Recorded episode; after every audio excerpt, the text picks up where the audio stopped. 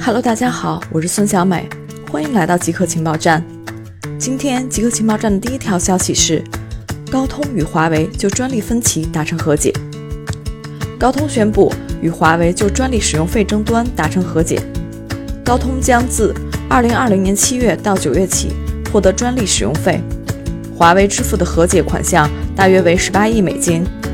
这将始于2017年的专利争端终于得以解决。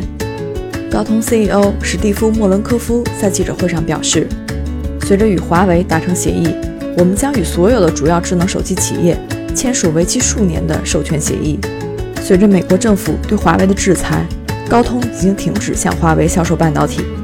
制裁不会对此次达成的和解授权协议产生影响。高通过去曾与苹果围绕手机相关专利的使用费对簿公堂，2019年4月达成和解。”